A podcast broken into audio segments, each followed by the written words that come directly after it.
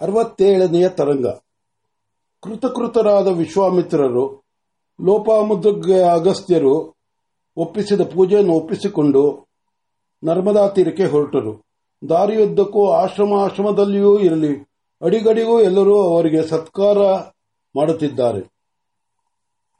ತಿಳಿದವರು ಇರಲಿ, ತಿಳಿಯದವರು ಕೂಡ ಆ ತೇಜಸ್ಸನ್ನು ಕಂಡು ಸಂತೋಷಭರಿತರಾಗಿ ಪ್ರಣಾಮ ಮಾಡುತ್ತಿದ್ದಾರೆ.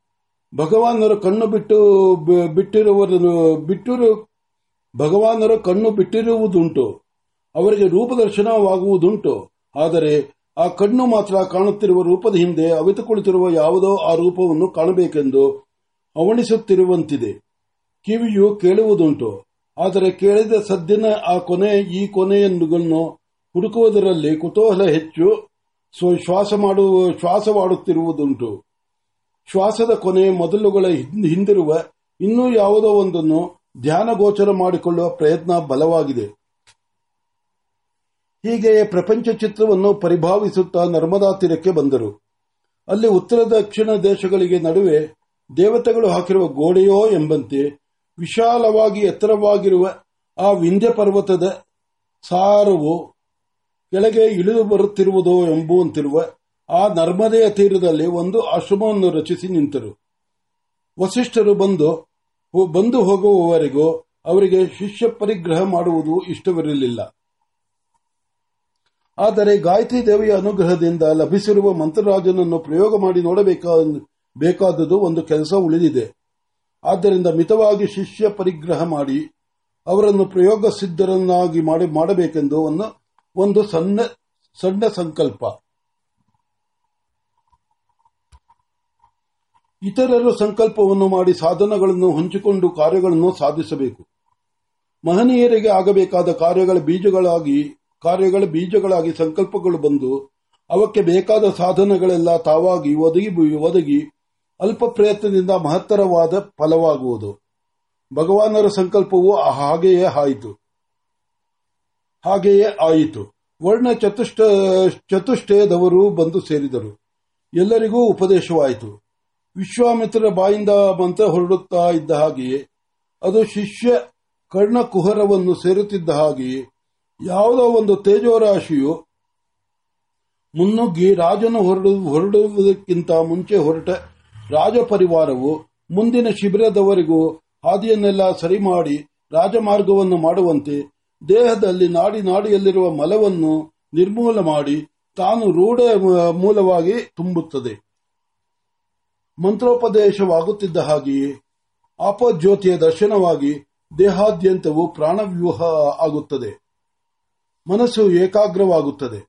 ಇಂದ್ರಿಯಗಳ ಸ್ವಾತಂತ್ರ್ಯವು ತಪ್ಪಿ ಅವುಗಳಲ್ಲಿದ್ದ ಚಾಂಚಲ್ಯವು ಹುಡುಗರು ತಿಂದು ಮಾವಿನ ಹಣ್ಣಿನಲ್ಲಿ ಆಗುವಂತೆ ನಿಶೇಷವಾಗುತ್ತದೆ. ಚಂಚಲವಾದ ಇಂದ್ರಿಯಗಳ ಕಾಟವು ಅಳಿದು ಮನವು ನಿರ್ಮೂಲ, ನಿರ್ಮೂಲವಾಗುತ್ತದೆ. ಮನಸ್ಸಿನ ಕೋಟಲೆಯು ತಪ್ಪಿ ಬುದ್ಧಿಯು ನಿರ್ಮಲವಾಗುತ್ತದೆ. ನಿರ್ಮಲವಾದ ಬುದ್ಧಿಯು ಜ್ಯೋತಿಯನ್ನು ಸಮಗ್ರವಾಗಿ ಕಂಡಂತೆ ಆಗಿ ಸಮಾಧಿಗೆ ಏರುತ್ತದೆ. ಭಗವಾನರು ಈಗ ಸದ್ಯದಲ್ಲಿ ಹನ್ನೆರಡು ಜನ ಶಿಷ್ಯರನ್ನು ಮಾತ್ರ ತೆಗೆದುಕೊಂಡಿದ್ದಾರೆ. ಅವರಷ್ಟು ಜನವು ಪ್ರಜಾಪತ್ರ ಪತ್ಯವ್ರತ ಮಾಡುತ್ತಿದ್ದಾರೆ. ಆಹಾರ ನಿಯಮದಿಂದ ಸ್ಥೂಲ ದೇಹವು ಶುದ್ಧವಾಗಿ ಆಚಾರ ನಿಯಮದ ಆಚಾರ ನಿಯಮದಿಂದ ಸೂಕ್ಷ್ಮ ದೇಹವು ಶುದ್ಧವಾಗುತ್ತಿದೆ. ಜ್ಯೋತಿಯು ಸಮಗ್ರವಾಗಿ ಕಾಣುತ್ತಿದೆ. ಆದರೂ ಅಲ್ಲೊಂದು ಏನೋ ಇನ್ನೊಂದು ಕಪ್ಪು ಇದೆ. ಇದಿಷ್ಟು ಅವರು ನೋಡುತ್ತಾರೆ. ವ್ರತವು ಒಂದು ಆಯನ ನಡೆಯಿತು. ಈಗ ಈ ಶಿಷ್ಯರಿಗೆ ಆಗಾಗ ದೇವತಾ ದರ್ಶನವಾಗುತ್ತದೆ. ಆದರೆ ಅದಿನ್ನೂ ಪೂರ್ಣವಾಗಿ ಸಾಂಗವಾಗಿ ಆಗುತ್ತಿಲ್ಲ. ಇನ್ನೂ ಒಂದು ಆಯನವಾಯಿತು. ಶಿಷ್ಯರೆಲ್ಲರೂ ತೇಜಸ್ವಿಗಳಾಗಿದ್ದಾರೆ. ಈಗ ಅವರಿಗೆ ದೇವತಾ ದರ್ಶನವಾಗುತ್ತದೆ ಒಂದು ದಿನ ಆಚಾರ್ಯರು ಒಂದು ಗಿಡದ ಬುಡದಲ್ಲಿ ಏನೋ ಧಾನ್ಯ, ಏನೋ ಧ್ಯಾನದಲ್ಲಿದ್ದಾರೆ. ಶಿಷ್ಯನೊಬ್ಬನು ಬಂದು ನಮಸ್ಕಾರ ಮಾಡಿ ಕೊಂಚ ದೂರದಲ್ಲಿ ವಚನ ನಿರೀಕ್ಷೆಯಲ್ಲಿ ನಿಂತಿದ್ದಾನೆ. ಭಗವಾನರು, ಏನಪ್ಪಾ ಎಂದರು. ಏನೋ ಹೇಳಬೇಕು ಎಂದಿದ್ದಾನೆ ನಾಚುಗೆ ಭಗವಾನರು ಹತ್ತಿರದ ಹತ್ತಿರಕ್ಕೆ ಕರೆದು ಕುಳ್ಳರಿಸಿಕೊಂಡು ಏನು ಹೇಳು ಎಂದರು. ಅವನು ಬಂದಿರುವುದು ಏತಕ್ಕೆ ಎಂಬುದು ಅವರಿಗೆ ತಿಳಿಯಿತು. ಆದರೂ ಅವನ ಮುಖದಿಂದಲೇ ಕೇಳಬೇಕೆಂದು ಏನು ಹೇಳು ಎಂದರು. ಶಿಷ್ಯನು ಹೇಳಿದನು, ಇವತ್ತು ಸೂರ್ಯೋದಯದ ವೇಳೆಗೆ ಸರಿಯಾಗಿ ದೇವಿಯ ದರ್ಶನವಾಯಿತು. ಪ್ರಾತಃ ಸೂರ್ಯನ ತೇಜಸ್ಸನ್ನೆಲ್ಲ ಹಿಡಿದು ಕಡೆದು ಮಾಡಿರುವಂತೆ ಇರುವ ಮೂರ್ತಿಯೊಂದು ಕೆಂಪು ಕಮಲದ ಮೇಲೆ ಪದ್ಮಾಸನದಲ್ಲಿ ಕುಳಿತಿದ್ದಾರೆ. ಒಂದು ಕಾಲು ಜೋತು ಬಿದ್ದು ಸಣ್ಣಗೆ ಅಲೆಯುತ್ತಿರುವ ನೀರನ್ನು ಮುಟ್ಟಬೇಕೆಂದು ನೀಡಿರುವಂತಿದೆ. ಆ ತಾಯಿಯು ನೋಡಿ ಸಣ್ಣಗೆ ನಕ್ಕಳು. ಆಗ ಆಕೆಯ ನಗವಿನಿಂದಲೋ, ನನ್ನ ಹೃದಯದಿಂದಲೋ ಒಂದು ಜ್ಯೋತಿಯು ಒಡೆದು ಮೂಡಿತು. ಆ ಜ್ಯೋತಿಯು ಈ ಕೊನೆಯಲ್ಲಿ ಒಂದು ಮುದ್ದಾದ ಚಿನ್ನದ ಗರಿಗಳುಳ್ಳ ಹಂಸದೊಂದು, ಹಂಸ, ಹಂಸವೊಂದು ಆಟವಾಡುತ್ತಿತ್ತು. ಇನ್ನೊಂದು ಕ್ಷಣದೊಳಗಾಗಿ ಆ ಚಿಕ್ಕ ಹಂಸೆಯು ಆಟವನ್ನು ಬಿಟ್ಟು ಹಿಂತಿರುಗಿ ನೋಡಿತು. ಆ ಜ್ಯೋತಿಯು ಆ ಕೊನೆಯಲ್ಲಿ ಒಂದು ದೊಡ್ಡ ಹಂಸ, ಅದು ಬರುಬರುತ್ತಾ ಬೆಳೆಯಿತು. ಬೆಳೆದು ಬೆಳೆದು ಭೂಮಿ ಭೂಮ್ಯಾಕಾಶವೆಲ್ಲ ತುಂಬಿ ಹೋಯಿತು. ಈ ಸಣ್ಣ ಹಂಸೆಯು ಆ ದೊಡ್ಡ ಹಂಸೆಯಲ್ಲಿ ಸೇರಿ ಚಿತ್ತದ ಹಂಸೆಯಂತೆ ನಿಶ್ಚಲವಾಯಿತು.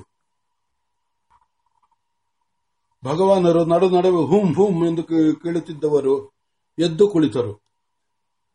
ಶಿಷ್ಯನ ಮುಖದಿಂದ ಆನಂದದಿಂದ ಮುಖವನ್ನು ಆನಂದದಿಂದ ನೋಡಿ ಅವನು ಹೇಳಿದು, ಹೇಳಿರುವುದೆಲ್ಲ ನಿಜ ಎಂಬುದನ್ನು ಕಂಡು ಇನ್ನೂ ಆನಂದಪಟ್ಟರು.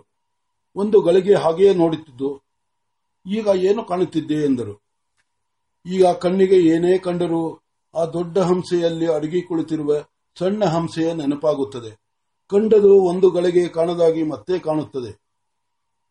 ನೋಡು, ಹೊರಗಿನದು ದೃಶ್ಯ, ಅದನ್ನು ಕಾಡುವ ನೀನು ದೃಕ್. ನೀವಿಬ್ಬರು ಒಬ್ಬರನ್ನೊಬ್ಬರು ಸಂಧಿಸಿದಾಗ ನಡೆಯುವ ಕಾರ್ಯದರ್ಶನ. ಇದನ್ನು ಮನಸ್ಸಿನಲ್ಲಿ ಧರಿಸಿಕೊಂಡು ಕಂಡುದು ಕಾಣದಾಗಿ ಮತ್ತೆ ಕಾಣುವುದರ ಅರ್ಥವೇನು ನೋಡು. ಭಗವಾನ್, ದೃಕ್ಕು ದೃಶ್ಯವನ್ನು ದರ್ಶನ ಮಾಡಿದಾಗ ದರ್ಶನವು ತಾನೇ ತಾನಾಗಿ ಈ ಕೊನೆಯದ್ದಕ್ಕೂ ಆ ಕೊನೆಯ ದೃಶ್ಯವು ಇಲ್ಲದಾಗುವುದು. ಮತ್ತೆ ದರ್ಶನವು ಮರೆಯಾಗಿ ದೃಕ್ ದೃಶ್ಯಗಳು ಕಾಣುವುವು. ಭಗವಾನರಿಗೆ ಪರಮಾನಂದವಾಯಿತು. ವತ್ಸ ಕೃತಾರ್ಥನಾದೆ. ವೇದಕ್ಕೆ ಅಧಿಕಾರಿಯಾದೆ. ಸರ್ವ ದೇವತೆಗಳು ಬಂದು ನಿನ್ನ ದೇಹದಲ್ಲಿರುವ, ದಲ್ಲಿರಲು ಯೋಗ್ಯನಾದೆ. ನಾನು ಮತ್ತೆ ಹೇಳುವವರಿಗೂ ಈ ವಿಷಯವನ್ನು ರಹಸ್ಯವಾಗಿಟ್ಟರು ಎಂದು ಆಶೀರ್ವಾದ ಮಾಡಿ ಕಳುಹಿಸಿಕೊಟ್ಟರು. ಅವರ ಆನಂದಕ್ಕೆ ಮೇರೇ ಇಲ್ಲ. ಬ್ರಹ್ಮರ್ಷಿಗಳ ಅಪ್ಪಣೆಯೇ, ಅಪ್ಪಣೆಯೂ ನೆರವೇರಿತು. ವಿಶ್ವವನ್ನೇ ಆರ್ಯವನ್ನಾಗಿ ಮಾಡುವ ಸಾಧನವೂ ಸಿದ್ಧವಾಯಿತು. ಬ್ರಹ್ಮರ್ಷಿ ಮಂಡಲಕ್ಕೆ ಅದನ್ನು ಒಪ್ಪಿದರೆ ತಾವು ಕೃತಾರ್ಥರಾಗದ ಹಾಗಾಯಿತು ಎಂಬ ಆನಂದದಲ್ಲಿ ಕುಳಿತಿದ್ದ ಕಡೆಯೇ ಸಂಜೆ ಸಂಜೆ ಆದುದನ್ನು ಕಂಡರು.